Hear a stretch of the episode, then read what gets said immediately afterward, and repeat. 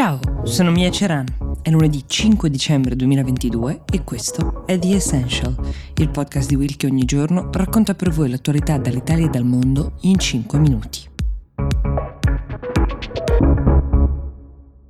If you're struggling to lose weight, you've probably heard about weight loss medications like Wigovi or Zepbound, and you might be wondering if they're right for you. Meet PlushCare a leading telehealth provider with doctors who are there for you day and night to partner with you in your weight loss journey. If you qualify, they can safely prescribe you medication from the comfort of your own home. To get started, visit plushcare.com slash weight loss. That's plushcare.com slash weight loss. plushcare.com slash weight loss.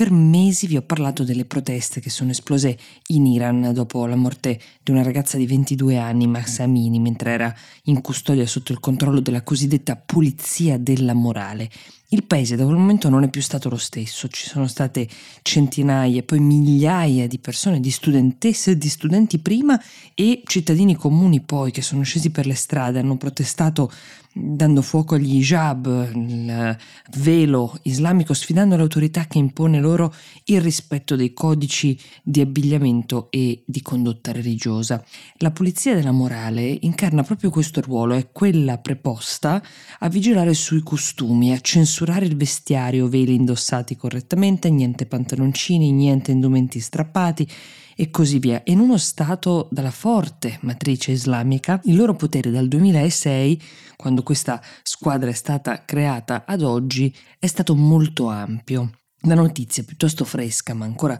da confermare, ora capirete perché, arriva dal procuratore generale del governo Mohamed Jafar Monazeri si chiama, ha annunciato che la polizia religiosa o polizia della morale potrebbe essere smantellata e anche che il Parlamento sta considerando di cambiare le norme che regolano la possibilità che ha lo Stato di intervenire sul vestiario delle persone. Allora, dall'annuncio all'atto pratico sicuramente passerà del tempo, il che rende molte persone poco fiduciose, ma sicuramente questo è un riconoscimento indiscutibile della potenza e dell'eco che stanno avendo le proteste, forse anche un tentativo di placare i manifestanti che, nonostante la violentissima repressione, non si stanno facendo intimidire. Per darvi la misura di come stiano andando gli scontri tra polizia e manifestanti, vi basti sapere che un gruppo di oculisti iraniani ha denunciato il fatto che moltissimi manifestanti arrivino al pronto soccorso con danni permanenti alla vista o cecità causata dai pallini di gomma con cui la polizia spara puntando proprio agli occhi. Gli osservatori più attenti dubitano che le proteste si arresteranno di fronte a questa eventuale concessione del governo, che pare poca cosa in fondo rispetto alle forti ambizioni di scardinare un sistema intero di chi ha ingaggiato una battaglia che, come abbiamo visto, può costare la vista o addirittura la vita, e forse la vita la si mette in gioco non tanto per una negoziazione, ma per una vera e propria rivoluzione. Anche la Cina, come sappiamo, sta conoscendo giorni di grande tormento con proteste che a detta di molti non si vedevano dai tempi di piazza Tiananmen. Il governo ha allentato le misure della Zero Covid Policy di molto, pensate che per la prima volta in tre anni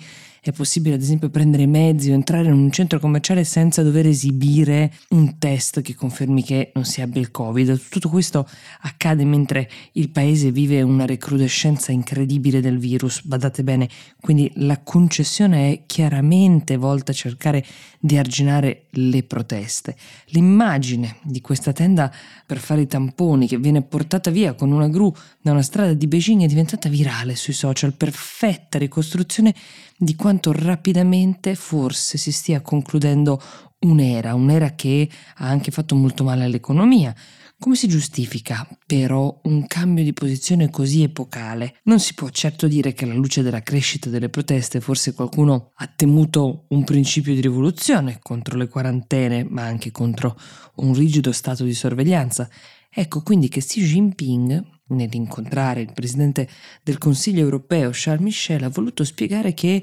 ora è il tempo di aprire in Cina perché la variante Omicron, la più diffusa in questo momento, è molto meno pericolosa di quella che era maggioritaria fino a qualche tempo fa, cioè la Delta. Peccato che gli epidemiologi non siano proprio d'accordo con questa tesi, sono epidemiologi europei, principalmente quelli che si sono sentiti di esprimere la loro opinione sul tema sostengono che la ragione per cui le nazioni come la nostra hanno vissuto Omicron come meno letale di Delta siano in realtà in buona parte uh, dettate dal fatto che la popolazione era stata immunizzata e soprattutto esposta a varie forme del virus, a varie varianti prima di incontrare Omicron, quindi già di base immunizzata, al contrario di quanto invece accade in Cina, dove la popolazione rischia di soffrire molto di più di questo primo incontro con il virus, essendo stati molto protetti per tre anni. Ma probabilmente è un rischio che è disposta a prendersi la popolazione cinese in cambio di una libertà che per svariato tempo non ha conosciuto. The Essential per oggi si ferma qui, io vi auguro un buon inizio settimana e vi do appuntamento domani.